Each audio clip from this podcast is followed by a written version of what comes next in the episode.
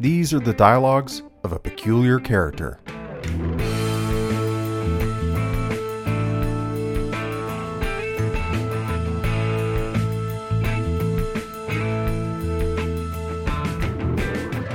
My name is Thomas Gideon. Join me in chasing my peculiar passion for beer and brewing through conversations with the amazing and curious people who work in the beer industry. I look forward to sharing with you the fascinating stories about how and where beer is made and served, whether that is mere minutes or many hundreds of miles from my home.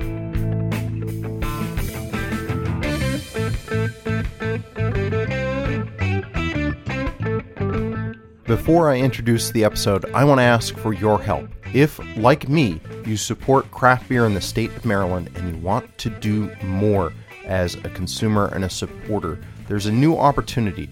The Brewers Association of Maryland has formed a political action committee, the supporters of Maryland Brewing PAC. And by raising funds there, they will be able to support through that more direct reform and legislative progress than maybe we can uh, encourage through our voices and votes alone. This is a, a low cost, simple way for you to do more than exercise your franchise in support of the reform of the antiquated alcohol laws in Maryland. You can go to marylandbeer.org slash about dash us slash PAC, P-A-C. I'll include a link in the show notes for more information, also know that this is organized by Maryland Brewers as part of their tra- trade association. It's separate, it is uh, not tax deductible like other forms of charitable giving, but it is an important cause and it's something additional you can do on top of supporting your local breweries and voting at the polls when these issues come up.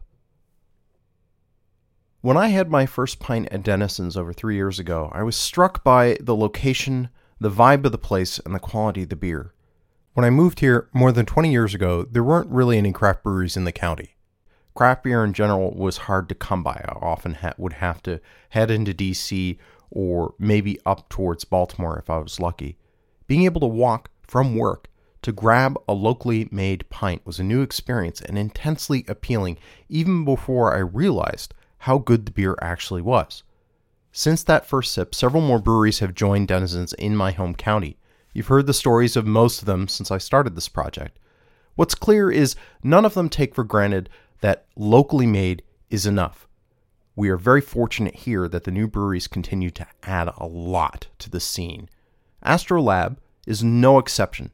They're building a quality production space and taking a thoughtful approach to beer. Most striking is their amazing tap room. I can't wait for you to see this. That blends the unique history of a hundred year old building with a cozy design and a location to be envied.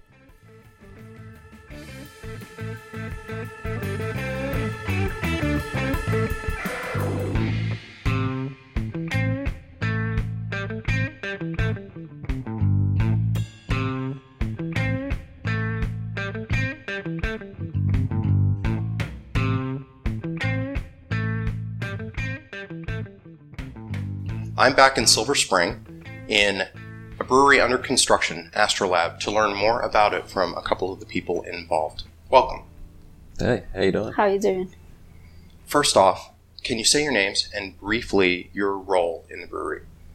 Um, Emma Whelan. I am a co-founder of Astrolab Brewing along with Matt, and Matt is our head brewer. I'm going to be looking after the day-to-day operations of the brewery and um, any promotion and pretty much you know, looking after the, the front end.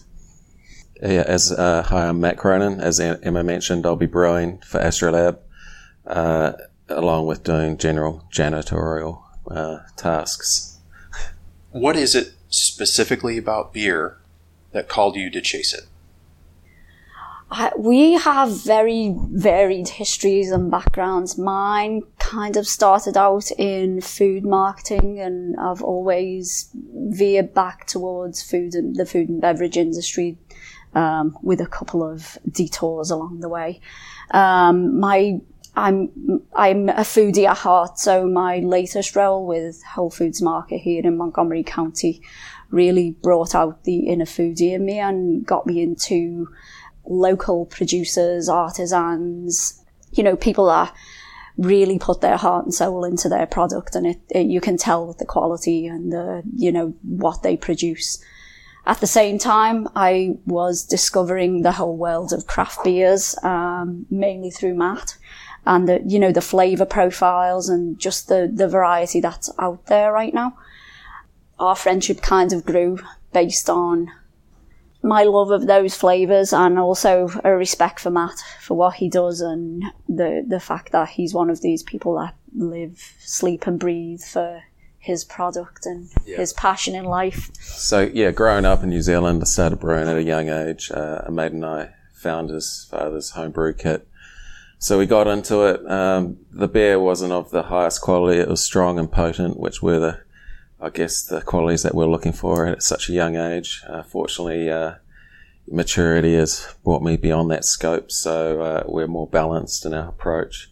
Um, so yeah, so it all kind of came together one evening over a few beers when our paths aligned. Matt was ready to make his dream a reality, I guess, and I was ready to ch- change career paths and move into something that I really believed in.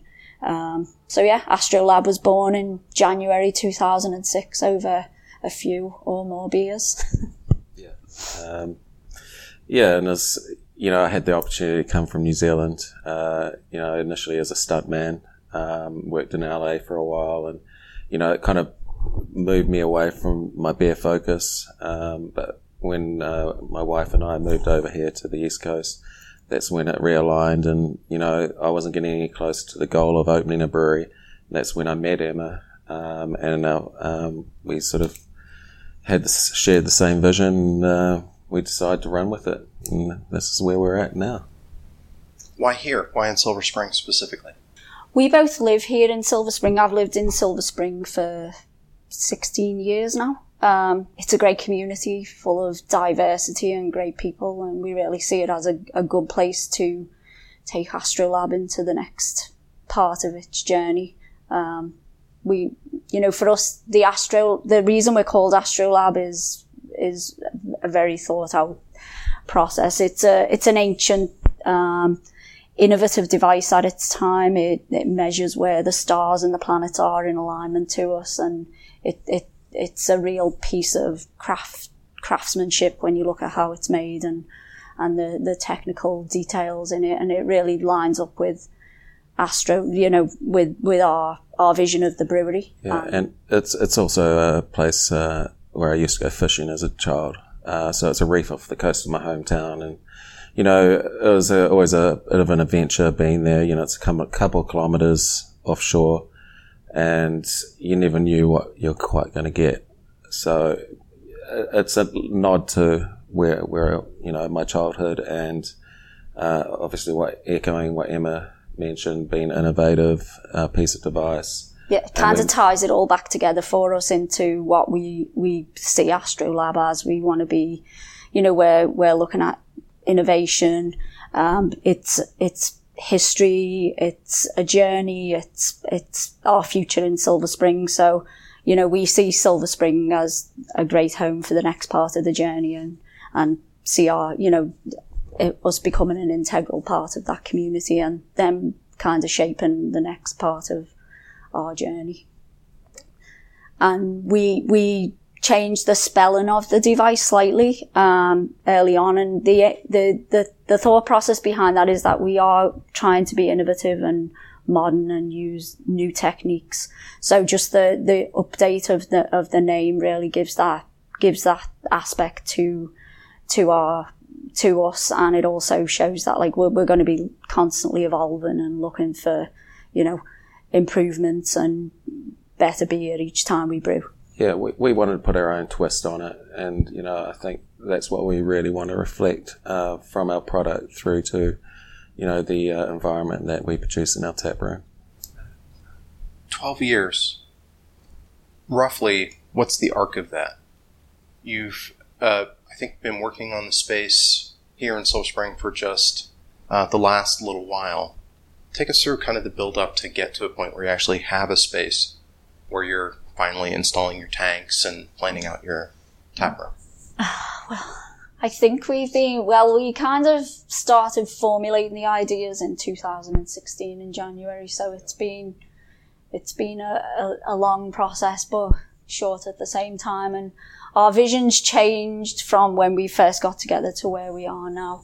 But, um, we, we've been pretty solid on who we want to be and how it, it, we, you know, how we want it to manifest itself in, in the building. Um, we took a long time to find the right space. And then when we did, we negotiated the lease for a, a, a little while. Um, and then from there, it's a lot of the, the time has been making the space what we want it to be and designing that with the architect, getting that right, going through permits and then the construction. Um, it's a lengthy process, but we think it's going to be worth it in the long run. Tell us about that space. I remember, in particular, you talked about changes. I remember a particular presentation about your plans that uh, talked about a roof deck that I understand is no longer part of, of the plan. So, what are the plans and how have those evolved? Yeah, so, uh, unfortunately, the building wasn't structurally sound uh, to be able to contain a roof deck. Um, so, we had to abandon that idea. Uh, we would have had to pretty much build a whole new building. So, uh, it wasn't in the budget to do so. However, uh, losing, you know, the upstairs footprint, we've actually gained more downstairs by having not having the stairwells overtake the tap room, so we're able to have the much open um, environment. Yeah, it kind of worked feel. in our favour. We got more capacity by rethinking how the the, the initial level was going to look and how the tap room was going to look within that. What I would say though was, I mean, we, we went into the space and it was kind of one of those aha moments. We love it. Uh, it's brought some construction, construction headaches, but nothing that most construction projects don't bring. And what we really love about it is it has got that history and a soul and, you know, a, a past that we, we, we see as a big part of the Astrolab story. Um, and we've really enjoyed designing it, we've put a lot of thought into what we want it to look like, and it, that that'll really show through the the the decor and the design of the space. Yeah, obviously we lost. Uh, it was covered in pink in the production area, so half the building was Pepto Bismol pink. Uh, everything from the walls to the ceiling ducts. So that was one of the first things that Emma and I agreed on um, was maybe changing the color. Um, but yeah. Although I did want to torch him out with the pink yeah, colour for a little while, so yeah, it might have gone a bit, bit bits, uh, you know, spare in the back there. But uh, you know, it's it's come along, and uh, we've been excited about like having that transparency with the external environment as well. So by having glass doors uh, on the exterior of the building, you can actually see through to the brew house and also you can also when you're drinking a beer you can see that where the beer is made. So you've kind of got that connective uh, aspect uh, to the finished product. Yeah that's really important to matt and i think for the even for the taproom design and the brewery design we've we really are going for a very transparent um, clean I'd call it a simple look, but it's it's we we've really gone for a warm tap room that's welcoming to anyone that wants to come in. It's very simple. Um, I would call it like rustic industrial. We've tried our best to keep some of the aspects of the the building's a hundred years old, so we, you know, we're trying to bring that history into the tap room and modernise it with with you know a space that's going to be welcoming to every, anyone that wants to come in and uh, just ha- come in and just simply relax, having a good beer. What can you tell us about that hundred year history? I know from my time here that immediately before you, it was a, a vinyl record shop. What what what was it before that? What was it originally? We're not actually sure. We know that it was built in 1922 and it's been through a series of hardware stores. But before Joe's, I I, I believe it was vacant for a little while. I'm sure there are some historians out there in Silver Spring that'll be able to give us yeah, champion, the full history. Champion Billiards was in there as well. Um, I have a lot of uh, friends who are, you know, who are long time Silver Spring residents that, you know, tell me that they used to love going there. It was a great pool hall. Uh, and obviously Joe's Records has a great following uh, so locally. The, the businesses that we do know we're in there, we'll try pay homage to them somewhere in the building. So you'll see that, you know, um, we'll keep the champion billiards sign out front, although it won't say champion billiards anymore, of course, the, the pole, um, sign outside. Um, we still have the old Joe's record paradise signs in the back, so we're trying to find a, an appropriate place for those. If Joe doesn't mind us using them, we do, we still do have to ask. Um, and we've just really tried to maintain some of the integrity of, of what is there like inside as well. What specifically, what kinds of things, uh, when you talk about that integrity, are you preserving into the tap room space? What what would someone walking in look for that hearing this would then recognize, ah, that's part of that that history, that's part of the original building? Well, the building itself is two building buildings married together in a very interesting way. Um, you can still see that shape there. You can, I'm sure people will walk in and they'll be able to vision, you know, the pink walls with Joe's records in there. We have a few pieces that we will we'll leave there, and then a lot of the structure that that has always been there. So we've we'll have kept some of the old terracotta wall tiles, which are super unusual. Apparently, our construction guys tell us. Um, we've kept a lot of the beams and the, the, the original ceiling structure in there so that we, we've, we've updated it, but you can still see signs of what the space used to be. Um, what we really want to do is bring that character into the tap room, but also you'll feel part of the brewing process as well. So there'll be, there'll be elements that'll really bring, you know, help you to see that you're in a brewery and, and connect what's going on back there to what, what you're doing at the front. The location is, is stellar. It's understandable why a billiard hall was there, why vinyl record shop was there. Tell us a little bit about that, kind of where that sits in downtown Silver Spring overall. Yeah, well, I guess going back to when we were looking for a space, we really wanted to be metro accessible and also easy to get to, uh, and we we know everybody can see the development going on in Silver Spring. So we wanted to be in a uh, high density living area.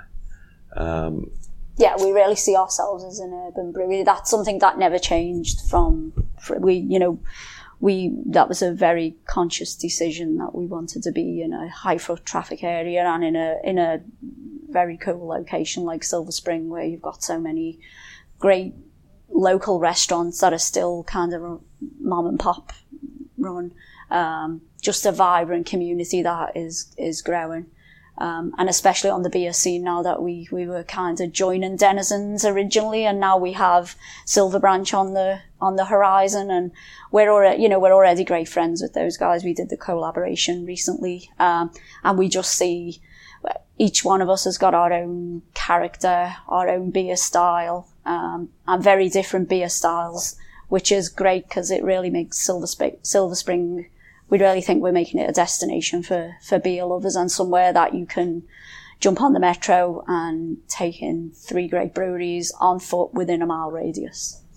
Hopefully, not stumbling mm-hmm. too much to the last yeah, one. The Silver Silver Spring Shuffle. yeah. So it's a great. I mean, it's a great time for beer in, in Montgomery County and in Silver Spring specifically. Something I was surprised to learn a lot of breweries that I talk to um, often have mixed feelings about food and how they approach food, whether they're going to focus on beer, is that you actually are going to have a kitchen, that you're technically a, a class seven or, or a brew pub.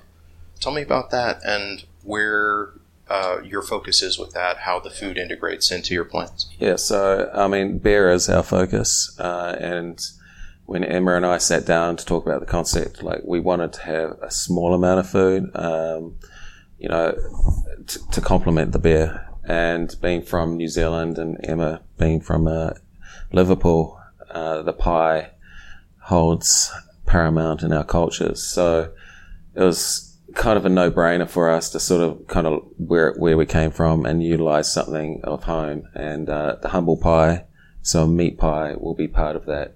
Yeah. So I think for we really for the area that we live in, and just um, to make people want to stay a little longer at the brewery, we really we thought food was a must. but we're not a brew pub and we're not we're not we're not going to have a chef. We we're going to pro- we but we also it's it's really important to us that our beer is great quality. So we wanted something that we can execute and it'll you know it, provide something that's also great quality without the extra addition of having a kitchen. Um, so we also wanted something unique. And the food again fits in with the whole concept of it's a little bit of our history. It's a little bit of, you'll see a little bit of both of us in there, but it'll grow into what the community in Silver Spring makes it and wants it to be. So we're, we're actually, it, it's also important to us to work with local vendors. So we're working with a local um, Kiwi pie maker who is going to provide us with the pie, is going to make the pies for us and we're going to prep them and serve them at the brewery. We'll also have some charcuterie and cheeses and other nibbles. And I've been furiously hunting for local snacks that we can have at the bar for anyone that maybe has already had dinner and they've had a few beers and they want something salty or sweet or um, so that's been real real fun for me to to to really tie into the local entrepreneurs and artisans around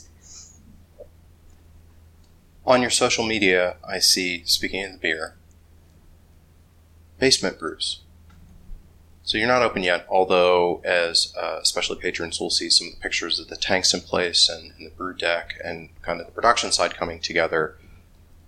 Tell me about how the basement brews fit into kind of the run up towards opening.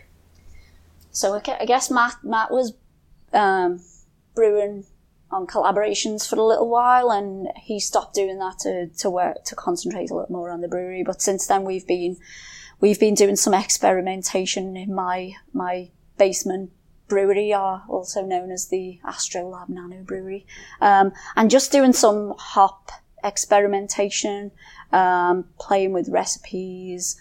You know, really, really focusing in on getting what you know the opening lineup ready and what we want it to be. Yeah, like, uh, we want our beer to be modern, hop forward, um, and along with the IPA kind of pale ale range, you know, we want to incorporate that with our saisons, stouts, and our pilsners, and utilizing like our heritage. Uh, so my nod to New Zealand and utilizing some New Zealand hop varieties, and you know, just providing say maybe some unique points uh, and really put a modern twist on some of these styles. So it's been great for us to be, you know, working together and kind of formulating those those ideas and recipes and and really tinkering around with the, the recipes that Matt's already already like perfected along his his long journey. Yeah, focusing on water chemistry. We've been playing around with that, like to get that balance and mouthfeel that we desire. Um, so it's been very small incremental like changes and just getting those final tweaks and really understanding, you know, obviously the water profiles will change where, where we move, but making those calculations so then we can get a nice uniform product out there once we open. It's been quite interesting though how many more neighbour friends we've both accumulated Yeah. along the way. Yeah. Yeah. Is there uh, a philosophy or uh, a particular flavor or idea that guides that? You talked about a lot of things that I think are important overall in terms of, quality, thinking about the integrity of the ingredients. But it, is there some guiding concept or set of concepts as you're experimenting? Yeah, like for me, uh, it's a mouthfeel goes a long way in terms like how I you know enjoy a beer, and that comes down to the composition, you know, the bittering, the aromatics, and it, it, beer you know covers the whole sensory analysis aspect. So for me, you know, it's it's visual. It can be visual. Uh, then the arom- flavor, the aromatics, all kind of combine. So for us, it's it comes down to the balance and like really trying to thrust some of these modern techniques um, to encompass uh, the beer that we want. So I guess it comes down to um, you know a lot of that dials into our water chemistry and the ingredients that we're using. Matt's a very laid back person, but when it comes to beer, he's pretty intense. What I would say uh, over the years that I've known him, his beer, our beers are going to be hop forward but really balanced. The words that come to mind when he talks about them a lot, you know, his beers have to be clean, flavourful, well balanced, and the quality of them is paramount. So he's made it very clear that if we have a bad batch, it won't be going into the tap room. Um, and you'll see that in most of the things that we do. Um, as he said, we definitely lean towards pale ales, um, IPAs, double IPAs, but we also have an awesome, you know, varied range of, you know, flavorful saisons, full-bodied stouts. Um, he makes a really crisp lager, and we also have a, a pretty cool, funky sour series. Yeah, so I mean that, and that's been the joy of the little nano brew system and. Uh, Emma's basement that she's been kind for me to use and, uh, you know, playing around with different yeast strains. So we, we play with our normal sac strains, but, you know, also using Brett and lacto cultures and, you know, just trying to innovate and like, you know, create something unique and, uh, hopefully, you know, you know, we can share that with the public soon. So yeah, you'll see you'll see our IPAs, but the one that really won me over was a, a winter ale that Matt made. Uh, the stout, so, yeah. It was a winter ale with all the um, like the ginger and cinnamon and all of those things. That was also very popular from our nano brewery this year. when you mention uh, modern technique, uh, when you mention water chemistry, that makes me think of as much as people are a little conflicted, sort of the New England IPA, so the pillowy mouthfeel, the, the higher chloride to sulfate ratio, um, the very late editions, almost exclusively Whirlpool hop editions. Is that what you mean, or or is it broader than that for you? Is it more about um, dialing the the water treatment into particular styles and using like the best knowledge to apply modern approaches to classic styles? I think it'd be a combination of both. Um, certainly, the New England style of uh, pale ales has kind of turned the world on on its head, and you know it's very polarizing it's becoming more mainstream and accepted. Uh, I kind of like the blend between West and East Coast styles, and obviously some of the New Zealand styles that are coming out. New Zealand for a long time was quite isolated, so the brewers had to be pretty innovative and like yeasts that they, they had to use. Um, and also, also cultivating some of the local sort of wild cultures available. So in terms of those innovations, I think it's more of a, a, a, snowball effect. So it's kind of a collection, and you we're kind of constantly tinkering, seeing what works and what doesn't, and then like kind of incorporating that into our brew process. But yeah, Matt is very conscious of water balance, and, and I think in all the brews, he you know, be, before construction started, he took test you know batches of water from the building, so he knew what he was going to be brewing with, and um, you know he he amazes me sometimes with some of the things that he thinks about. Like, for instance, when he moved into his new apartment, he was conscious of the altitude of where he was brewing now compared to where he lived. So, yeah, yeah so, his brain ticks in. In, in many ways when he's brewing a beer. So my having uh, so I was brewing on the ninth floor of my previous apartment, one bedroom apartment, where uh, you know, my my now wife is, you know, well, she married me, so she's pretty forgiving. Um, but in that, I think I calculated it out because I keep all my recipes. I did 45 plus barrels in a one bedroom apartment in, I think, less than three, just under three years. Yeah, so, so he's was, quite lucky that he, he's now so, got a wife. yeah, so a lot of our R and D went into there, and uh, now it's under uh, Emma's house in her basement, and you know we've been fairly prolific over the last year and a half that I've been brewing down there. So uh, I think that's where being able to dial in some of these like water tests and like you know understanding how that translates to the finished product and the mouthfeel that we're going for. I'm curious when you talk about um, the New Zealand brewing tradition and some of the unique aspects to that. Is that something that someone coming to Astrolab, are there certain beers where they'll recognize, ah, this is different because of that? Or is that something that you're folding into all the beers that you're making?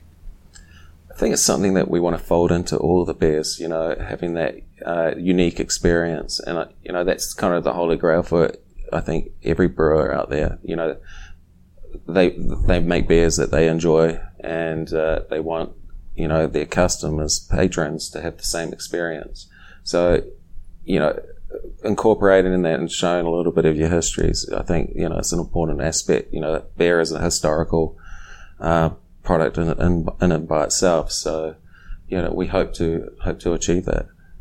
Yeah, put our own stamp on, on you know, the beer, the beer history. Um, yeah, I think you'll see, you'll you'll definitely see a lot of both of our histories in the brewery itself and in the beers, but we're also really conscious that we want, we are residents of Silver Spring and we're, you know, our community will also shape some of the, the ways that our beer will progress and, and grow and evolve. Yeah, and that's where we see, see our tap room being important, uh, having that uh, feedback from customers so we can have, uh, you know, some of our more, uh, maybe some of the flagship beers or more constant rotations and then some of the innovative one-offs and, you know, we can get feedback from our customer uh, directly. So speaking about the the tap room, will you be distributing? Will you be focusing primarily on the tap room, or what what sort of proportion of, of each are you thinking about? Yeah, to start, like uh, we're looking to sort of produce out of our tap room. Uh, that's the goal, and there'll be some small uh, wholesale accounts. We're not a large brewery, uh, so we can't spread, spread ourselves too thin. Uh, and from that, we, we hope to package within six months into cans. Uh, we'll offer crowlers to go and. Yeah, the tap room's kind of fundamental part of, of the brewery for us. It's where the, you know, the community will gather, and it, it's we really want to dial in the beers based on, you know, people's feedback and really make it a, a great spot that people, you know, people are going to come and hang out. So we, we really don't want to spread ourselves too thin initially to, we want to, we don't want a day where people come in and we run out of beer because it's, you know, we've canned everything and it's going out of uh, the, the Dutch door that's going to be at the end of the bar. Um, so yeah, we will we'll focus in on really making the tap room a, a great space and and then as as we get that piece to where we want it to be, or we'll we'll definitely be looking at canning and distributing later in the you know later in our our progression. Are you planning to uh, acquire a canning line, or are you looking more at mobile, or? We're we're considering both, but I think initially to start up, probably mobile canning will be the way to go. Yeah, we, I mean, ultimately in our business plan, we have a canning line. Um, the, the discussion right now is do we want to bring that forward slightly by mobile canning, and, you know, whether that will make sense for our customers and also for, for, for us, um, as a brewery. Um, but we're, we're definitely leaning towards mobile cannon once or twice before we get in the cannon line. It'll help us to understand the process and, dial it in before we, we actually invest in a huge piece of equipment that, you know, is going to be with us for a number of years. But most of our beer will be uh, served fresh from serving tanks. We're, we're, we're going to invest in, in a, a, a, a number of serving tanks so that we're not putting all of our beer into kegs initially. So you'll get that real fresh, you know, straight from the tank beer when you come into the, into the tap room how large is the brewery that's going to feed into the serving tanks and into those early experiments with distribution? Uh, so we're, we're, brewing with a 15 barrel brew house. Uh, we have oversized our mash tuns, so we have a little bit of luxury there to do some high gravity beers. So that's a 20 barrel. Uh, and we'll be utilizing five 15 barrel fermenters in a 15 barrel bright tank. We converted just to be able to speed up our um, production process all the fermenters into uni tanks. So they've all got a carb stones and uh, you know finishing hoses and whatnot. So um, that will feed into the, the, tap room from there. So we anticipate minimum half those tanks going there just to service that and outside accounts to you know finish off the rest and or uh, possibly that migration to mobile canning or a canning line. The production area is uh, a bit larger than the tasting room. You've got some room to grow there, yes? Yeah, we have we we have room to put an extra line of um, fermenters in, but also to upgrade to bigger fermenters. So we, we, you know, we we went into this space with a plan that it's definitely there's definitely enough room for expansion in the next few years as we as we grow, and we think it's it, it it's fitting. So we can end up with nine 30 to 40 barrel fermenters back there. So a decent size volume of production. You tell a very compelling story about the tap room, learning from the community, bringing your history forward into that. On the distribution side, what do you hope to learn from that? What do you think would get you to that point where you would scale up, where you would bring the canning line in, where you would start thinking about that second row of fermenters? I think for for us, it, it's it's all about volume and capacity, and I think at the point where the number of people that want to drink our beer and taste our beer outgrows the capacity that we have to service them in the tap room. At that point, we need to, you know, to get our beer into cans where people can take them home and, and have them elsewhere or, or buy them elsewhere. Um, so I think that's the point at which we'll we'll we'll really need to to look at spreading the spreading the um, the product around.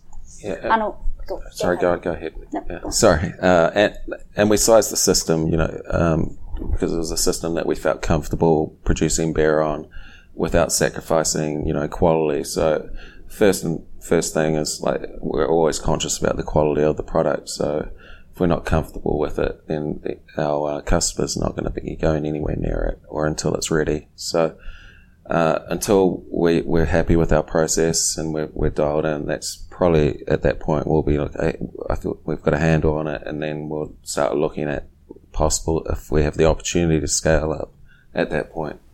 Yeah. Yeah. Do you know what your launch lineup is going to be yet? Anything you're willing to share? Certainly, hop forward styles. and I know that's a pretty general description. Uh, we'll certainly be offering the pale ale IPAs, and there's quite possibly going to be some mixed fermentation in there. Uh, beyond that, I think Uh, he, because he our- doesn't really want to. Com- not that he doesn't want to commit, but I think we we really want to go in, open and launch, and be a surprise for people to. for you know. sure. And you know, some of that is seasonal because with construction, it's a, it can be an ever changing window. So depending on what part of the year that we're opening on, will define a little bit as to what we're offering at that time, as you'd expect. So Initially, we were going to open with a winter ale, but here we are in the middle of summer, and you know we we'll be I don't think into. that, that I don't think an imperial stout in the middle of summer is going to do, No. do that great. So maybe save that for like a cooler, cooler clime. So you know, a little bit of it, it is dictated by by that time. but also we, we do want that element of you know surprise and you know to reveal who we are and what what we what what we're going to provide like as we open. We've been very conscious not to overkill with social media and updates and you know really because this has been a two year pro- process and there's been a, there's been periods in it that have even been pretty boring for us. So you know we've tried we've really been conscious not to not to put too much out there because we've been knee deep in in muck and you know tile Slowly climbing our all way of up. that stuff. So we, we we're gonna we're gonna keep that going pretty much to the end. Obviously, we'll be we'll be putting out some more information closer to us opening, but we really want people to walk in and just have. It's kind of like the tap room. It's a blank, blank slate. Our tap room is is is designed the way it is so that you can really focus in on the beer and and you you've got a canvas, a clear canvas to to really enjoy what the beer is and look at it and. Um, that's kind of where we want people to enter with no real preconceptions or or um, you know ideas of who we are or what the beer is before we get before they get in there but we think people will be we think our customers will they'll think it's worth the wait once they once they get inside and, and experience it. I appreciate that. That makes sense. And without revealing any specifics, um, have you selected any beer names? You don't have to tell us what they are. And if you have, what's your thought process? How do you guys collaborate towards selecting that that idea, that that brand? Well, when we when we design a beer, you know, we, we kind of have an underlining point to sort of like what what is our what what do we want from it, and I, I think sometimes it can be hard. You know, it's like and dialing that bear in. So some of the character of that bear may define the name.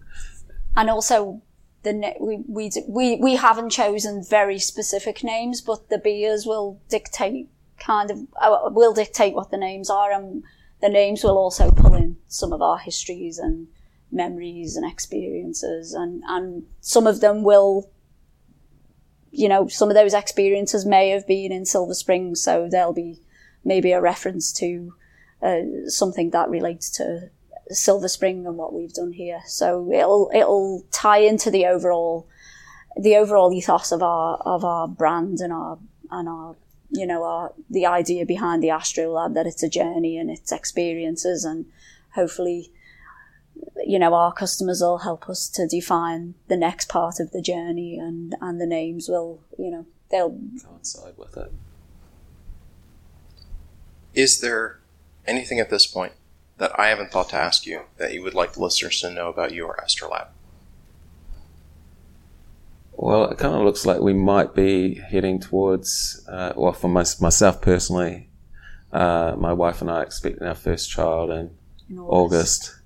So August, yeah, thank you. So August is the month that Matt has two babies because he, it's looking like we'll be, we'll be coinciding with his wife going into labour, which puts a, f- a sense of dread in me, but I'm sure in him too. yeah, so I'm getting used to sort of uh, getting like enjoying my sleep while I've got it. Uh, it's going to be a busy period, but it's exciting as well. So I'm very much looking forward to it. You know, it's been a long process of like getting this brewery to where it is at now, and obviously with the arrival of uh, uh, a young boy, uh, it's going to be uh, you know doubly exciting. So yeah, it's going to be a busy period come August. Uh, For sure. Nothing, nothing to add there. Where can people go online to learn more about Astrolab and especially to track towards uh, your opening day? So our website, um, astrolabbrewing.com. Um, we also have um, social media handle at Astrolab Brewing, and you can find us on Twitter, um, Facebook, and Instagram. Is there anything on the horizon? Anything coming up? That anything special around the opening that you can talk about, or anything else? Uh, any collaborations? We're we're in the final stages of construction, so this is this is the final leg for us. Um, that's going to be taking up a lot of our time in the next few weeks, and then I think the next thing for people to look out for is, well, you know, we'll be looking to hire a great team of people. Uh, um, you know, so if there are people out there that just love craft beer or love, you know, art, an artisan lifestyle and want to provide great customer service um, here in Silver Spring in this diverse community, then watch this space and, and give us a shout when we when we um, put the, the notices out there for for the team. Yeah, I'm just looking forward to brewing. I've got all my toys there and can't wait to get them. Uh, ready and roaring. Fantastic. Emma, Matt, thank you so much for joining me today. Cheers, mate. Thank you.